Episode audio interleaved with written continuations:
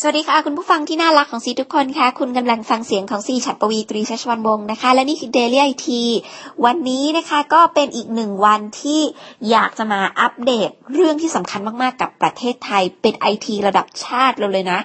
หนึ่งตุลาคมในวันนี้ที่ซีรายงานอยู่นะคะ เรากำลังจะนับถอยหลังเข้าสู่การประมูล 3G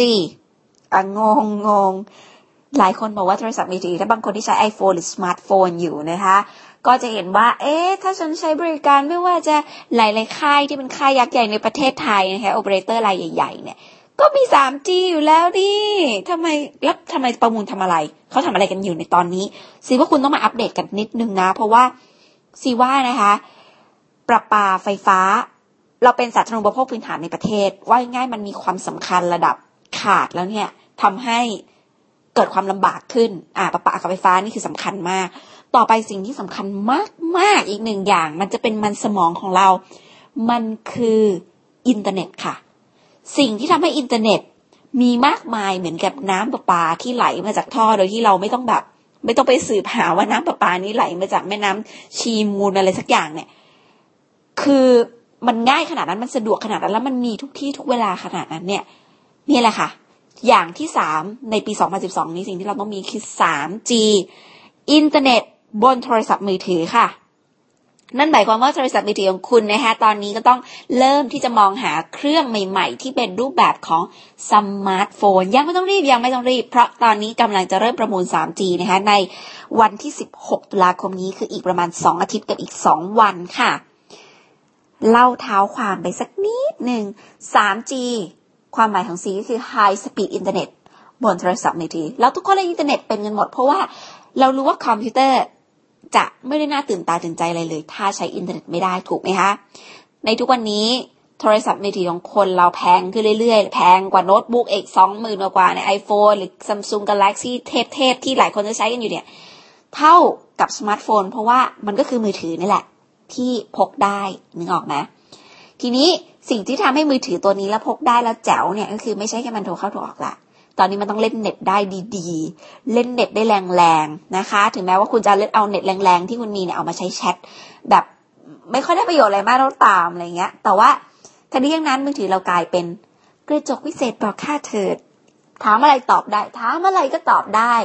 คนรุ่นใหม่ก็เขาบอกว่าต่อไปนี้สมองจะได้ใช้งานน้อยกว่า คนรุ่นยุคเก่านะเพราะคนยุคเก่านี่อัดความรู้ไว้แน่น คนยุคใหม่ไม่ต้องรู้เยอะใช้เก่งๆก็โอเค ทีนี้ทั้งนี้ทั้งนั้นเนี่ยสีขอย้อนกลับมาพูดเรื่องซีเรียสนิดนึงเพราะมันเป็นปัญหาในระดับนโยบาย เข้าใจไหมคะว่า เรื่องของ 3G เนี่ยในประเทศเราเนี่ยตอนนี้ที่ใช้กันอยู่เนี่ยนะคะเป็นการ ทดลองใช้ 3G นะ ที่ค่ายอย่าง True หรือว่า AIS เนี่ยได้นำคลื่นของตัวเองนะคะมาใช้ 3G ซึ่งสีขอไม่เล่าละเอียดมากถึงขนาดว่า เอ๊ะทำไมคลื่นนี้ถึงแรงกว่าคลื่นนั้น เพราะว่าเป็นการพาดพิงและเป็นการเปรียบเทียบ ขอเล่าง่ายๆชัด ๆ เลยบางทีหลายคนบอกว่า เอ๊ะทำไมมือถือเราช่วงนี้หลุดบ่อยจังเลยอะไรเงี้ยเข้าใจไหมคะว่าส่วนหนึ่งเนี่ยเกี่ยวกับเรื่องของการทดลองใช้ 3G บนคลื่นความถี่เดิม ว่าง่ายๆ ตอนนี้หลักๆก็คือเราใช้มือถือโทรเข้าโทรออกเป็นหลักใช่ไหมสำหรับคนยุคที่ผ่านมายุคที่ผ่านมาของเราอะเราใช้มือถือโทรเข้าโทรออกส่ง SMS เป็นหลักนะคะ ทีนี้พอผู้ให้บริการเนี่ยเขาใช้คลื่นความถี่เดิมที่มีอยู่ อืมบอกว่ามีคลื่นความถี่นี้นะ อืม มีอยู่เท่านี้แล้วนำไปใช้กับระบบ 3G คือเหมือนกับเราต้องแบ่งอะพื้นที่ที่เราใช้อยู่เนี่ย เอาไปทำเป็น 3G นึกออกไหมเพราะฉะนั้นคนที่ใช้ 2G อยู่ก็คือโทรเข้าโทรออกอยู่เนี่ย ก็เลยสายหลุดบ่อย มีปัญหาบ้างอะไรบ้างนะคะซีไปเจอคลิปคลิปหนึ่งอยู่บน YouTube ใครที่ฟังสี่ผ่านทางวิทยุอยู่นะคะในขึ้นร้อยหกนะ ก็อาจจะเข้าที่ทำงานแล้วหรือว่าเข้าไปแบบอะไรอย่างนี้แล้วเนี่ย ลองไปเปิดดูคลิป YouTube นะคะของทางกสทชอธิบายมาว่า ถึงเวลาที่ประเทศไทยจะประมูลขึ้น 3G นี่ขึ้น2.1 GHz ลองไปฟังนิดนึงว่ามันอธิบาย อ่า ต้องบอกว่าคลิปนี้นะคะมันนี้คลิปนี้ อธิบายได้เข้าใจได้ดียังไงบ้างซีขอเปิดให้ฟังบางช่วงบางตอนค่ะต้องประมูล 3G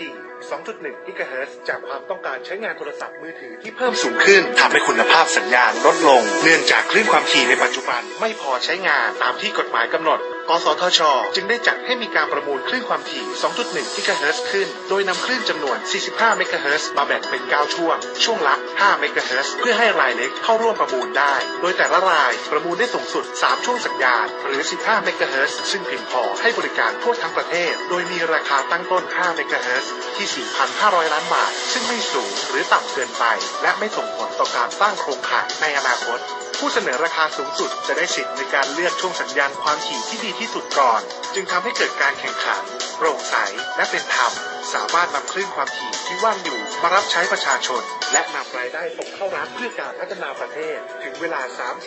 16 ตุลาคมนี้ วันประมูลคลื่นความถี่ครั้งแรกของประเทศไทย คืองี้เขาก็เลยเอาคลื่นความถี่นะคะก็คือปกติในตอนนี้ที่เราใช้กันอยู่ในระบบ 2G เนี่ยนะคะ เป็นระบบของเขาไม่ได้ประมูลกัน เขาเป็นลักษณะของการได้สัมปทาน อืม นั่นหมายถึงอตอนนี้โอเปอเรเตอร์รายใหญ่ในบ้านเราที่เราใช้ใช้กันอยู่ทุกวันนี้นะคะ คือค่ายมือถือเนี่ยเขาเหมือนกับการได้สัมปทานก็เหมือนกับว่าเขาหารายได้ได้นะคะ สมมุติว่าเป็นหลักหมื่นล้านอะไรเงี้ยนะคะ ก็ขอไม่ชี้แจงตัวตัวเลขยอดจริงๆแล้วกันสิขออธิบายแบบนี้ การได้สัมปทานในปัจจุบันนี้นะคะก็คือว่า เขาก็จะต้องแบ่งรายได้ 30 กว่าเปอร์เซ็นต์เนี่ยให้กับภาครัฐผู้ให้สัมปทานของเขานะคะ นั่นก็คืออทาง CAT หรือว่า TOT ที่เป็นผู้ให้สัมปทานกับทาง AIS d t a c และ True ทีนี้ไปไปมาๆเนี่ยตอนนี้นะคะเราได้จัดตั้งคณะกรรมการชุดใหม่ขึ้นมาคือที่ผ่านมาเนี่ยประมูลไม่ได้ 3G เคยจะประมูลครั้งนึงจำได้ไหมแล้วมันประมูลไม่ได้เพราะว่ามันถูกล้มเลิกไป เพราะว่าอำนาจ ในการประมูลคือกรรมการในการตัดสินว่าใครจะมีสิทธิ์ได้ใบ 3G ไปทำธุรกิจโครงข่ายเนี่ย 3G เนี่ย บ้างอำนาจในการประมูลเนี่ย ไม่ใช่อำนาจของทางคณะกรรมการเก่าๆที่เคยมีมาทั้งหมดนะคะ ก็เลยต้องจัดตั้งคณะกรรมการชุดใหม่ก็คิดว่าเป็นกรรมการชุดหนึ่งขึ้นมา ซึ่งชื่อว่ากสทช กุลใช่ไหมกสทช เนี่ยก็มีคณะกรรมการหลาย ๆ คนนะคะที่ตอนนี้พร้อมแล้วสำหรับการประมูล 3G ทีนี้ต้องบอกว่าเรื่องราวเทคโนโลยีการสื่อสารมันสำคัญมาก เพราะว่าในปัจจุบันนี้นะคะก็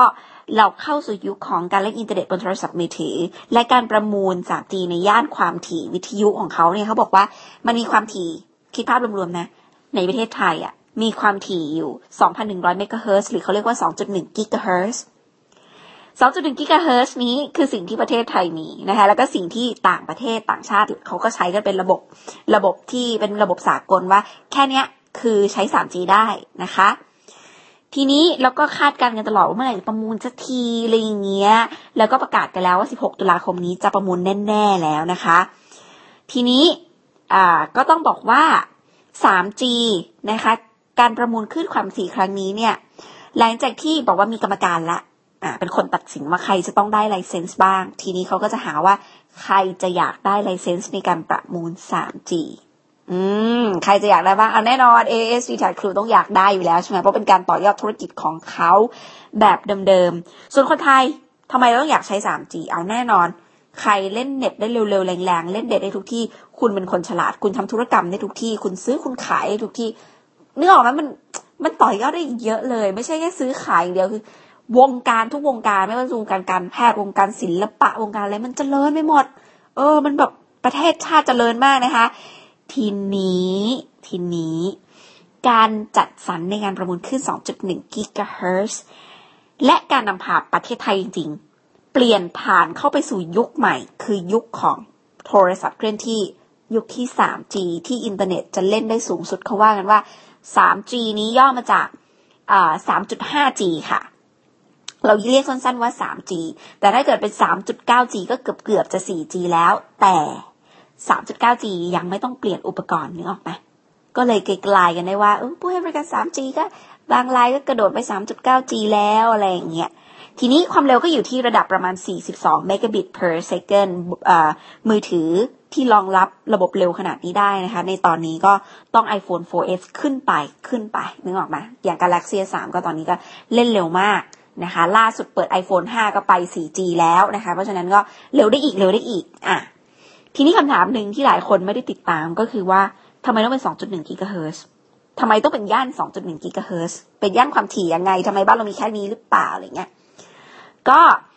ย่านความถี่ในปัจจุบันที่บ้านเรามีเนี่ยคือ 850เมกะเฮิรตซ์หรือ900เมกะเฮิรตที่ผู้ให้บริการใช้อยู่ ซึ่งมีข้อจำกัดทรัพยากรที่บอกว่าทำให้ไม่สามารถขยายตัวได้เต็มที่นะคะ ก็เลยเป็นประเด็นที่ว่าแล้ว 2.1 กิกะเฮิรตเนี่ย ที่ไม่ได้ใช้งานอยู่หรือที่กำลังจะใช้งาน ที่จะแบ่งเป็นช่วงในการขาย จะขายอะไรยังไง ขายใครบ้าง พรุ่งนี้ซีจะกลับมาชี้แจง วันนี้เป็นการปูพื้นก่อนนะคะสำหรับวันนี้สวัสดีค่ะ